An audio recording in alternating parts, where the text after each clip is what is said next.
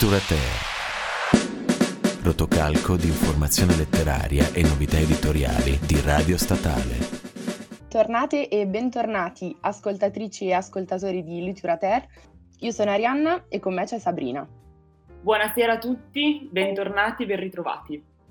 E oggi, in occasione dell'8 marzo, eh, parliamo di, mm, di, un testo che appunto onora, diciamo, in tutto il suo essere questa giornata, cioè Insegnare a trasgredire di Belux, che ha come sottotitolo L'educazione come pratica della libertà. Testo che è stato pubblicato nel 2020 nella collana Culture radicali di Meltemi e tradotto da Feminosca. Il testo originale però in realtà di questo saggio è stato pubblicato nel 1994, che appunto in realtà più che saggio è una raccolta di saggi poi di fatto. Eh, la collana all'interno della quale si inserisce questo testo è la collana Culture Radicali eh, di Meltemi, appunto, diretta dal gruppo di ricerca Ippolita. Eh, questo gruppo di ricerca indipendente e interdisciplinare che si occupa eh, in particolare di femminismo, hacking, controcultura. Eh, quest'anno è uscito un altro testo, sempre recentemente di, di Bellux, che è appunto lo pseudonimo di questa autrice di nome in realtà Gloria Jane Watkins, che è una studiosa americana eh, che appunto anal- analizza principalmente le diverse percezioni delle donne nere, lo sviluppo delle identità femministe e che appunto è stata in Italia principalmente tradotta da Mariana Dotti, che è infatti una delle due autrici dell'altra pubblicazione di, di quest'anno, eh, in Italia di Belux, cioè Elogio del margine, Scrivere al buio, edito invece da Tamu Edizioni, che è un'opera appunto in una forma quasi dialogica che vede in... Um, in uno scambio appunto Belux e Mariana Dotti, che è appunto la, questa figura di, di, traduttrice che ha portato molti dei testi di Belux eh, in Italia, però appunto noi oggi ci concentriamo su insegnare a trasgredire. Esatto, come, come dicevi tu Arianna, eh, questo, questa raccolta di saggi mh, mm, ci è pervenuta in, molto, molto recentemente però è stata edita per la prima volta appunto nel 1994 e questo fa ragionare, nel senso che Ovviamente sapete che qui, qui a Litura Terra non spoileriamo mai nulla, vogliamo solo incuriosirvi a, ad andare un po' a, a snasare nelle, nelle, nostre, nelle, nostre, proposte editoriali, però mh, in questo caso fa, fa, impressione l'anno in cui è stata pubblicata questa raccolta proprio per i temi importanti che porta avanti, che obiettivamente per due lettrici come me, Arianna del 2021, italiane, eh, quindi cresciute un po' nella bambagia, diciamo, non sono eh, teorie che noi percepiamo come profondamente rivoluzionarie, perché diciamo che è una realtà che bene o male possiamo percepire come possibile o comunque come palpabile. Invece, tornando indietro di più di vent'anni e viaggiando oltreoceano e ritrovandoci quindi in America, riconosciamo come questa, questa scrittrice di colore che ha vissuto sulla sua pelle prima l'istruzione da, dalla parte del, dell'essere alunna e poi l'istruzione oltre la cattedra, quindi dalla parte del, dell'insegnante per di più insegnante universitaria, quindi comunque una posizione di, di rilievo e di appunto di che, che, aveva tra le mani una comunicazione molto importante. Ecco, il fatto che sia stata lei in questo, in questo ambito a portare avanti un, un, discorso come quello che a breve vi raccontiamo è una cosa che fa riflettere ed è una cosa che effettivamente ha del, ha del rivoluzionario e, e, e, appunto del, del, dirompente un po' nell'ambito, nell'ambito del, dell'insegnamento. Perché il tipo di educazione, il tipo di idea di educazione che porta avanti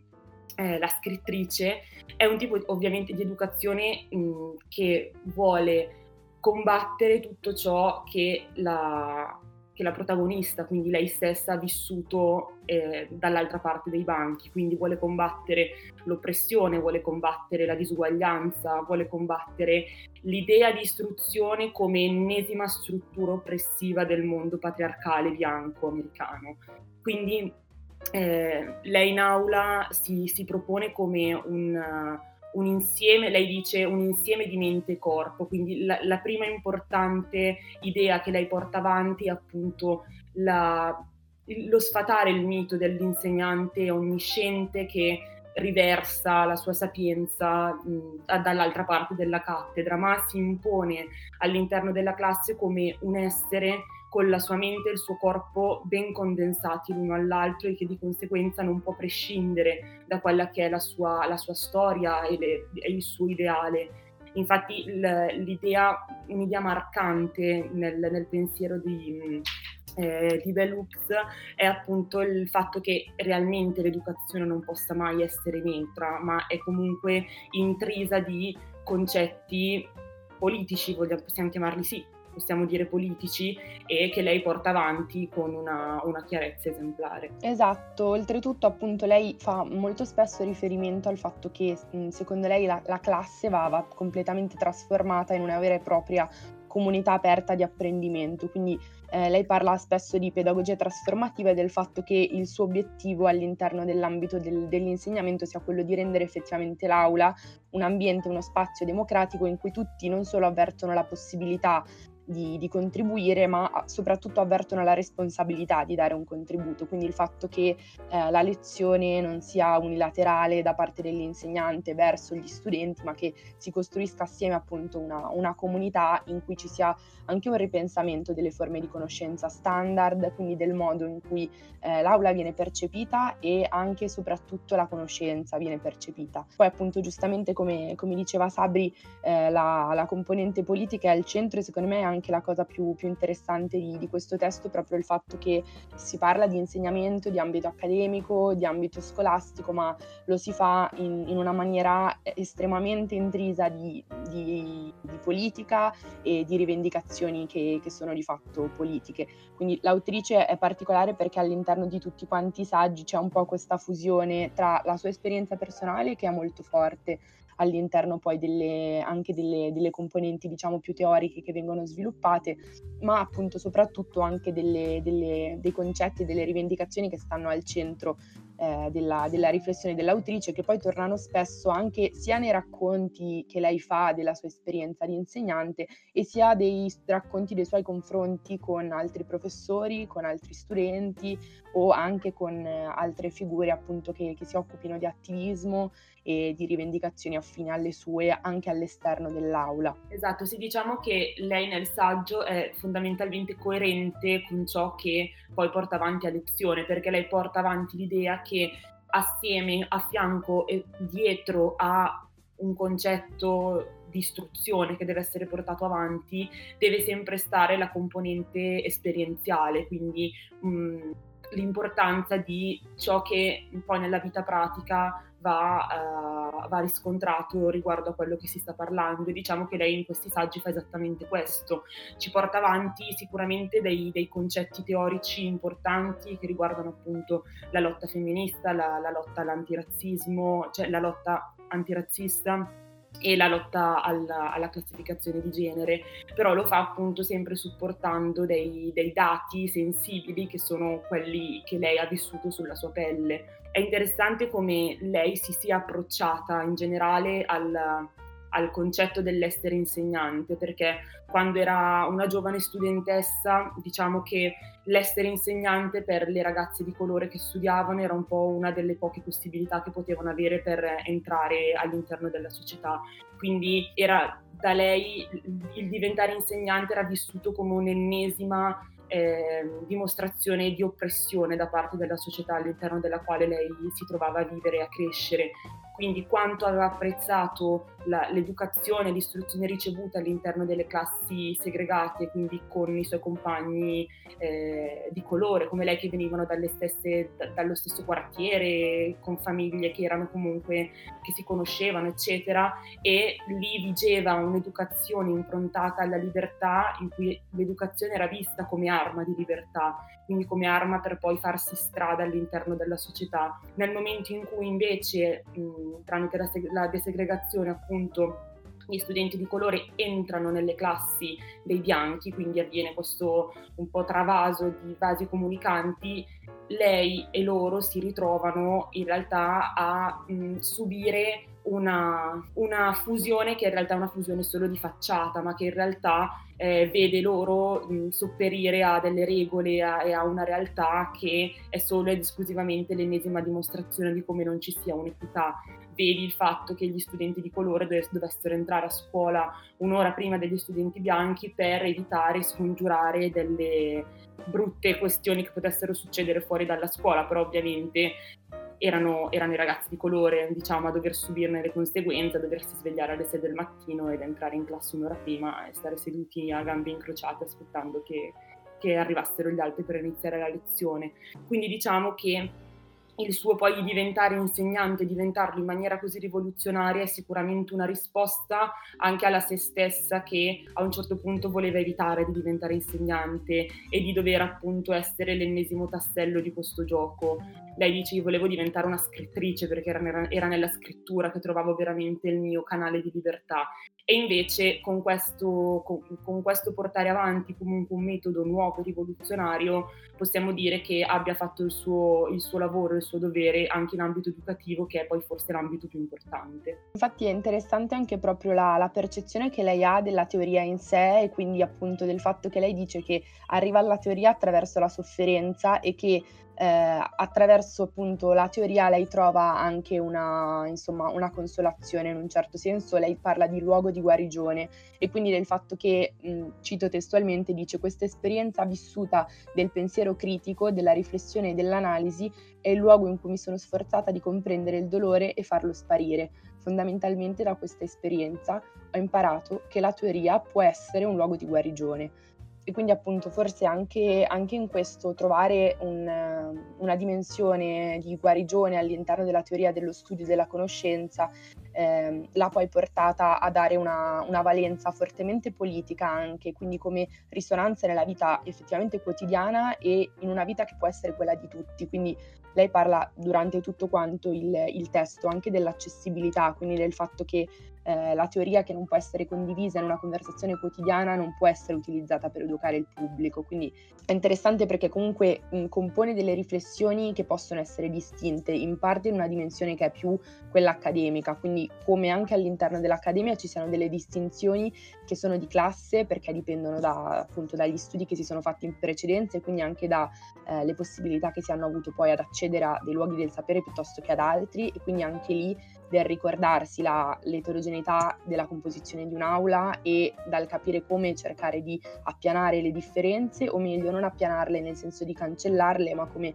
creare un sistema educativo che possa effettivamente comporsi di differenti esperienze che possono effettivamente stare insieme e risultare un, un punto di maggiore crescita per tutti e non uno svantaggio appunto per qualcuno e appunto soltanto un valore per qualcun altro. Quindi mh, è interessante tutta quanta la, la, riflessione che si fa sulla teoria in questo senso e allo stesso tempo eh, parla invece di teoria più dal punto di vista politico, quindi più dal punto di vista di produrre dei testi che possano coinvolgere eh, tutta quanta una serie di categorie marginalizzate che devono poter accedere a determinate fonti teoriche a, allo stesso tempo che devono essere appunto rese a loro accessibili proprio per questo processo quasi anche di, di guarigione e di cura che si può trovare, di conforto nel, ehm, nel riuscire a riconoscersi all'interno di, di, un movimento, di una rivendicazione, di una lotta. E sicuramente uno strumento politico che lei utilizza è il linguaggio, che è il primo strumento politico che uno scrittore, un insegnante può utilizzare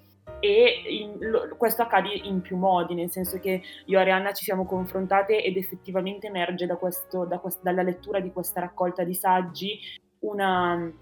una percezione palpabile di quello che lei sta dicendo, nel senso che lei trasmette concetti che possono essere veramente molto complessi eh, se scritti e se argomentati in maniera complessa. Invece lei riesce a utilizzare parole molto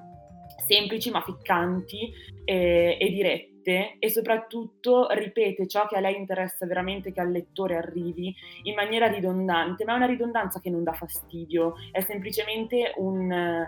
un, un, un come dire, ricordati che anche se stiamo parlando di quest'altra cosa, c'entra sempre con ciò che ti ho detto prima. Quindi è semplicemente un creare continuamente dei collegamenti a concetti che per lei sono fondamentali. Quindi vedi tutta la dinamica del, del tipo di educazione che lei porta avanti, ma che comunque non si distacca mai e non si scolla mai da, che son, da quelli che sono gli ideali che la rendono poi la, l'insegnante che è, quindi dalla sua lotta, alla, al, sua lotta al razzismo, la sua, la sua, il suo impegno femminista. e mh, diciamo che la, la, cura e l'importanza del linguaggio diventa, oltre che uno strumento di scrittura con il quale lei scrive appunto questa raccolta di saggi, anche un'argomentazione interna ai saggi stessi, in quanto lei stessa riconosce come mh, troppo poco spesso probabilmente si sia ragionato circa l'importanza eh, del linguaggio all'interno del, della comunità appunto dei,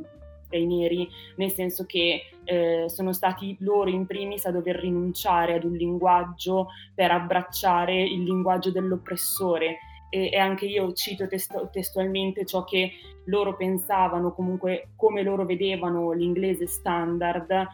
La frase è questa è la lingua dell'oppressore, ma ne ho bisogno per parlarti. Quindi eh, questa sintetizza proprio il come era vissuto l- lo strumento lingua all'interno di questo tipo di realtà, come un qualcosa di ostile ma di necessario, quindi al, nei confronti del quale ovviamente si struttura una lotta intestina abbastanza importante. Sì, infatti è particolare come appunto seppure nella, nella semplicità della sintassi di cui fa uso e della terminologia è poi insito un processo sovversivo incredibile che appunto ehm, ci ha un po' ricordato un altro testo che abbiamo letto per una delle scorse puntate, cioè Ciav, Solidarietà Coatta, edito da Allegre, che ehm, appunto aveva un,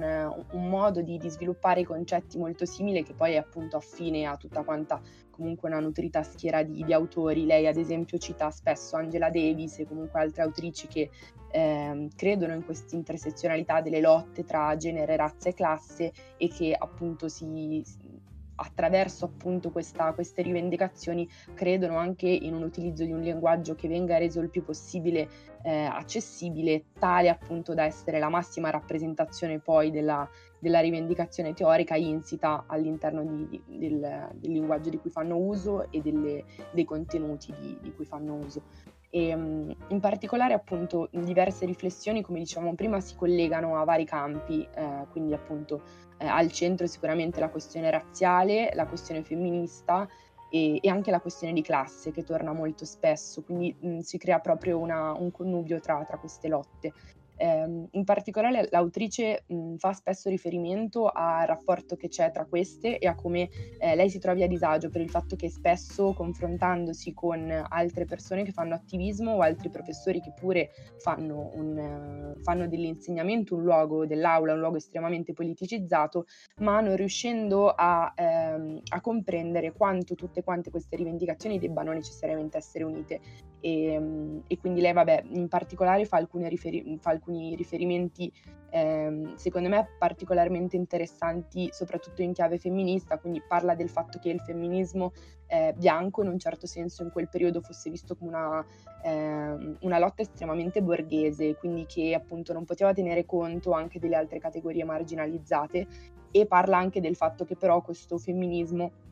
basato sullo stile di vita sia ehm, sia spesso appunto eh, problematico, in quanto appunto il fatto che eh, possa essere facilmente cooptato da altre rivendicazioni, ad esempio quella eh, che poi non possono essere definite rivendicazioni quanto più dinamiche di mercificazione e quindi se non è radicato anche in un impegno politico e femminista di massa, allora più facilmente può essere diciamo usato come scudo per poi eh, nascondere altre, altre istanze decisamente meno, meno profonde e, e, quindi appunto parla proprio di un attivismo che deve essere rivoluzionario e fo- fortemente politicizzato sia in ambito femminista sia in ambito antirazzista sia in, in, una rivendicazione che è prima di tutto di classe e su questo lei insiste molto all'interno di, di tutto quanto il, il saggio e di tutti quanti i diversi saggi. Sì, un, un, ultimo argomento che, vabbè, porto in luce, ma veramente è densissimo questo saggio di argomentazioni rilevanti, quindi ovviamente vi invitiamo a dargli un'occhiata perché è veramente interessante, ma mi ha colpito molto il discorso che, che lei fa in, un, in, uno dei saggi di mezzo, in cui parla dell'importanza della sorellanza e di come in realtà sia molto difficile per le donne di colore poter mh, riconoscere anche nelle, nelle, lotte delle donne bianche a livello femminista una reale sorellanza. Questo perché lei dice per arrivare veramente ad una sorellanza interrazziale si deve alle donne di colore che le donne bianche si interessino a quella che è stata la storia che le donne nere si portano dietro e che di conseguenza non basta accettare l'oggi e combattere l'oggi, ma è necessario per una questione di dignità umana capire e riconoscere quali sono le, le derivazioni e le cause di questi mh, rapporti silenziosi che poi si creano tra eh, uomini di colore e uomini bianchi che mh, realmente a volte ci portiamo dietro come una sorta di mh, ricambio generazionale e quasi di trasmissione genetica senza che noi ce ne rendiamo conto. Siamo succubi appunto di sovrastrutture che se non andiamo ad indagare nel concreto e nello storico eh, non saranno mai realmente affrontabili realmente battuti, quindi trovo molto importante questo perché dà anche un pochino di, di speranza e di, di, validità proprio a quello che è lo studio della storia, che non è lo studio della storia appunto, è lo studio, come dice lei, di mente-corpo, quindi di menti che risiedevano nei corpi di persone che poi si portano avanti appunto un'esperienza che diventa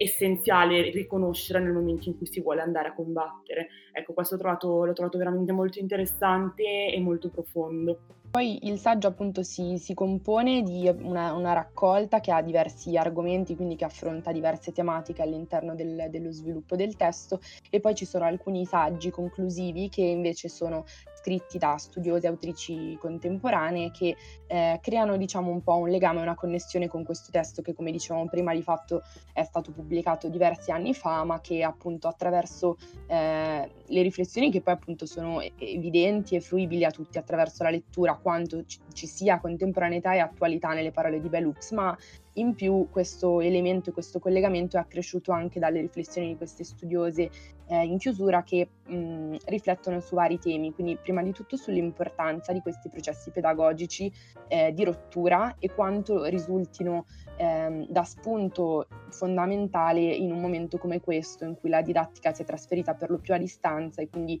ritrovare delle pratiche differenti di dialogo e di coinvolgimento degli studenti seppure in una classe in dimensione virtuale si rende imprescindibile. Sì, diciamo che ridare dignità al singolo eh, con la didattica a distanza è ancora più essenziale di quanto non lo sia in una classe in presenza, perché in una classe in presenza si dà un po' per scontato la dignità al singolo solo per il fatto che il singolo sia fisicamente presente all'interno dell'aula. E invece in questo senso con la didattica a distanza bisogna sottolineare ancora di più l'importanza che ogni studente ha all'interno di una classe che non è una classe ma come dice Velux è una comunità. E quindi lo studente non deve solo sentirsi libero di intervenire ma deve sentire il bisogno di dare un contributo a una comunità. Quindi è proprio l'idea di classe che Velux vuole cambiare e vuole rendere non fattibile e piacevole l'intervento, ma renderlo proprio una, una questione di struttura della classe, cioè un bisogno che lo studente deve, deve riuscire a percepire e comunicare poi all'interno, all'interno della,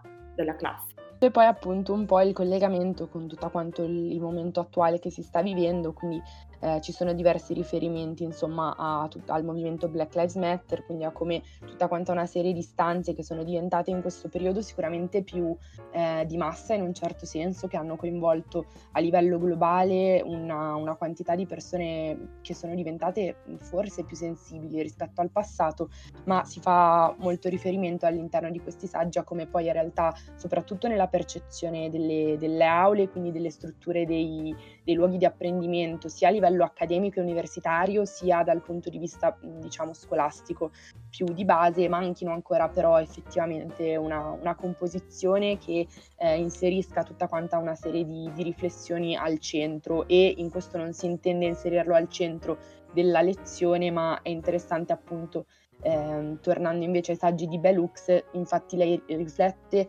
eh, costantemente su come anche solo la scelta di un testo piuttosto che di un altro sia di fatto una scelta politica, quindi ehm, anche queste autrici che poi riflettono sulla contemporaneità non, eh, non, riflettono sul fatto che queste istanze debbano essere necessariamente messe palesemente al centro di, eh, del fare lezione costantemente, al di là della materia e dell'argomento, ma di come comunque attraverso tutta quanta una serie di scelte mirate alcune lotte possono essere portate avanti e poi alla fine neanche vere e proprie lotte in alcuni casi, ma appunto la, la realtà della società attuale. Argomentazioni inerenti a quella che è la realtà, che direi che cosa più cosa buona e giusta. Esatto, quindi noi ci sentiamo sicuramente di, di consigliare questo saggio un, un po' forse mh, di più a chiunque viva in qualche modo una dimensione scolastica o accademica, quindi sicuramente interessante sia per gli insegnanti sia di fatto per gli studenti. Sì, e diciamo che se vi renderete conto come noi, che anche se in minimissima parte e solo in alcuni mh, momenti del nostro percorso educativo avete potuto assaporare una dinamica e delle, delle dinamiche come quelle descritte da Belux, beh, siamo stati fortunati, magari anche solo in parte, ma speriamo che l'istruzione e l'educazione vada sempre più verso una dimensione di inclusività, non solo a livello interrazziale, ma a livello proprio di individui presenti e coinvolti all'interno della, della, della realtà classe. Ecco. Direi che è il momento di, di, di portare avanti la realtà. Questo, questo sicuramente è stato tanto. esatto, sempre più verso una pratica di libertà, come dice Belux, speriamo. E, ehm, e, quindi niente, vi, vi, salutiamo e vi ringraziamo per averci seguito anche oggi. Speriamo di avervi fornito diciamo, qualche spunto interessante in questa giornata che appunto eh, è dedicata ad alcune delle tematiche di cui abbiamo parlato oggi.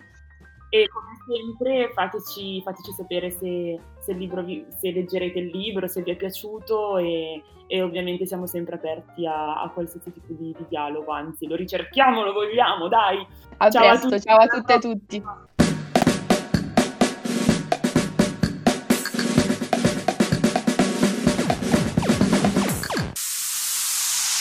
Literature rotocalco di informazione letteraria e novità editoriali di Radio Statale.